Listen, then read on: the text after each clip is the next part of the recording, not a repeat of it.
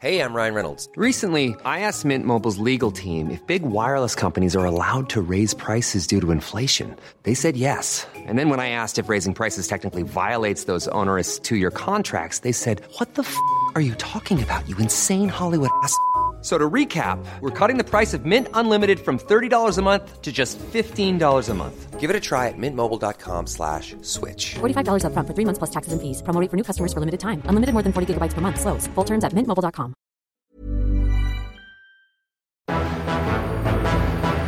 It's December 4th, 1956, and another remarkable event is about to be uncovered by Arion, Rebecca, and Olly, the Retrospectors. There's a royal protocol that prevents heirs to the throne from travelling together in case of an accident that could cause a constitutional crisis. Luckily, there was no such rule in place at Sun Studios in Memphis, Tennessee, today in history in 1956, when rock and roll royalty got together for an impromptu jam session to beat all jam sessions. Yes, this was the million dollar quartet of Elvis Presley, Jerry Lee Lewis, Carl Perkins, and Johnny Cash. And with respect to Carl Perkins, I mean, I'm not seeing a clamoring for a Carl Perkins supergroup these days. but at the time, he was a big deal. He'd had a big hit. He was the guy who first sang Blue Suede Shoes, and he'd booked the studio. And who turns up? Only every cool person in Memphis. but Presley's visit seemed to be pretty much a matter of chance to an extent. So by this stage, his career had massively taken off. His producer had sold his contract to the record studio RCA in late 1955. So he was a big, big act. But already there was this kind of backlash that had begun to be directed very much towards him. And for him, this Sun Studios was kind of a safe space that still hmm. was associated with the start of his career and where it all began and all of that. And so, as far as music historians can work out, it does seem to be the case that he had just turned up to see familiar faces and revisit this place that he loved. Elvis was 21 at this point. He'd already released Heartbreak Hotel, Don't Be Cruel, and Hound Dog, and he just released Love Me Tender from his first movie, Love Me Tender. Carl Perkins was only 24. You know, he's easily the most under-remembered of the quartet. Yes. He started with Blue Suede Shoes, and then he just never got up Yeah. there again. And it was like a big one to go in with. Red leather shoes, um, Blue suede tie. this is a snake skin boots.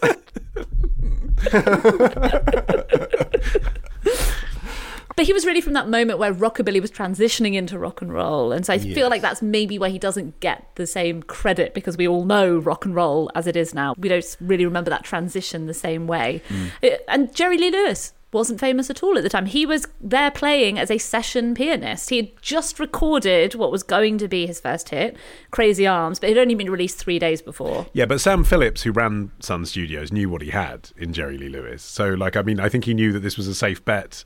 To the extent that this was a press stunt, I think Sam Phillips knew that he had a safe bet, including Jerry Lee Lewis in that lineup.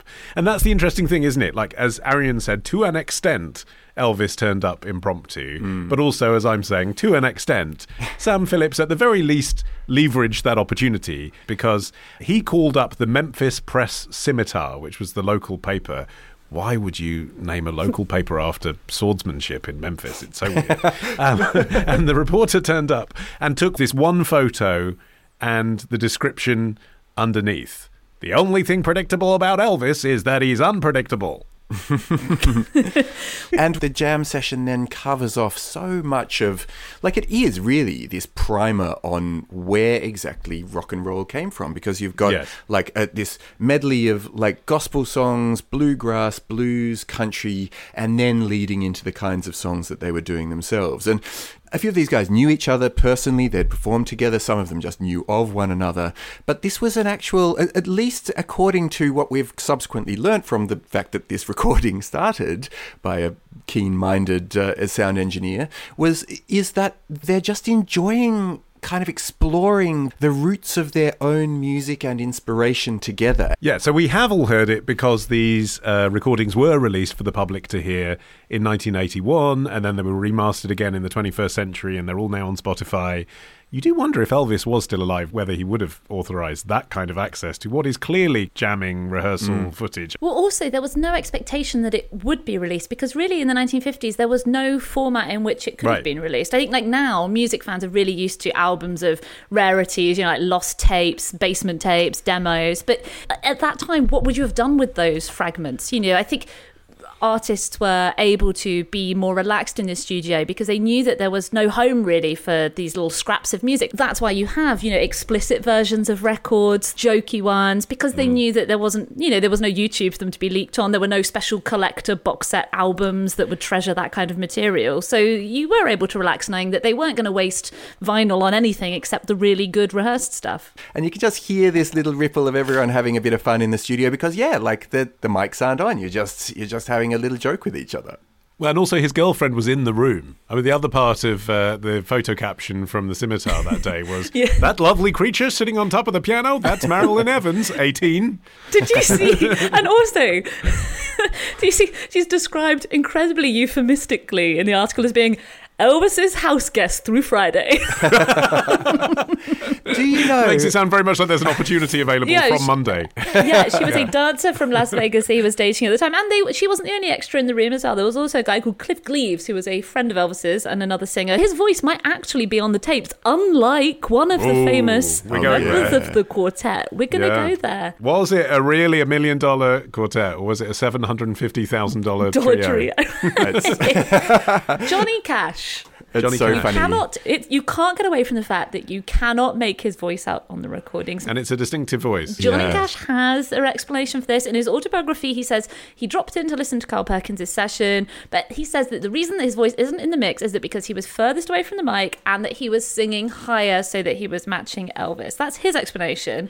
Perkins, uncharitably, dumped him in. He basically said that Johnny Cash turned up, they took For the, the photo photo, call, yeah. and then he left to go Christmas shopping with his wife.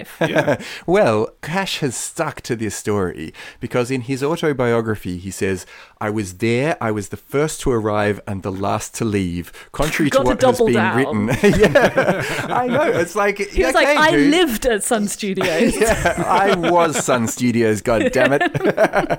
uh, but yeah, no, he is very insistent that you can hear his voice if you really, you know, squint with your ears, whatever the equivalent of that is. Well, Elvis is doing lead vocals, isn't he? That's very He clear. is. It's interesting because this is a rare kind of supergroup where all four of them are vocalists. And yet you are listening to Elvis when you listen back, aren't you? I mean, Yeah. that's the voice.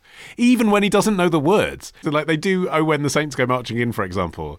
And it's like listening to someone getting up in a pub and doing an impression of Elvis at Elvis karaoke because he doesn't know the words. So he's like, because he's just making it up. He doesn't know the verse. Oh, when the saints. Let's do the bit everyone knows. But you never take your ears off him. Well, and perhaps that makes sense because of the four, he was kind of the odd one out in terms of background. Lewis, Cash, and Perkins all came from sharecropping, farming backgrounds, whereas Elvis was a townie, so he was he was that little bit different from them, even though he grew up on the wrong side of the tracks. And they were all steeped in religion and gospel music growing up. And half of the songs the quartet sung were gospel mm. because they were the pioneers of rock and roll, but that was a new genre. You know, that's where they were making their money, that's where they were getting famous, but they didn't have any nostalgia for it because it, it was happening right then. You know, it made me think of whenever British millennials drink enough, they start singing primary school hymns. Is that? What's strange as well, listening to it now, I found, was that if you didn't know who these people were, if you took your mental image of them away, you would just assume they were black, right? You're hearing these four voices, you'd assume at least the majority of them were black. And indeed, Sun Records was set up specifically to promote African American music. And it, yes, it's emblematic of everything that they managed to achieve and what great stars they were, but it also does really distill that he failed in promoting black artists. He was promoting black music through white people.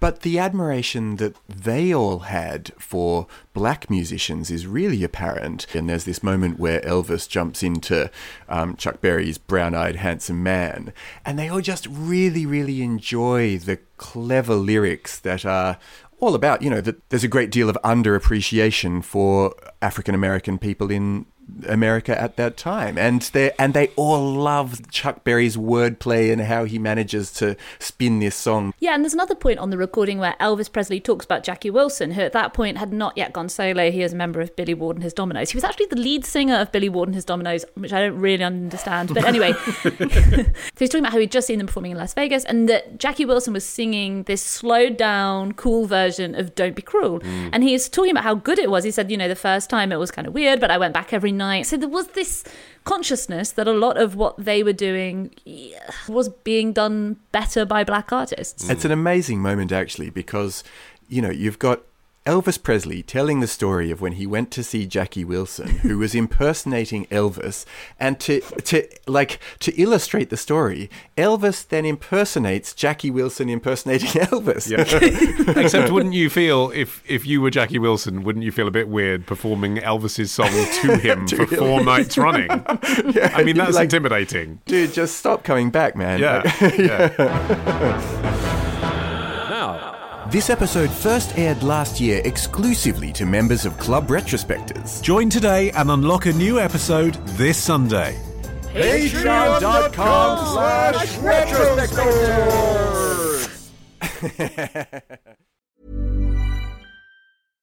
Hi, I'm Daniel, founder of Pretty Litter. Cats and cat owners deserve better than any old fashioned litter. That's why I teamed up with scientists and veterinarians to create Pretty Litter. Its innovative crystal formula has superior odor control and weighs up to 80% less than clay litter. Pretty Litter even monitors health by changing colors to help detect early signs of potential illness. It's the world's smartest kitty litter. Go to prettylitter.com and use code ACAST for 20% off your first order and a free cat toy. Terms and conditions apply. See site for details.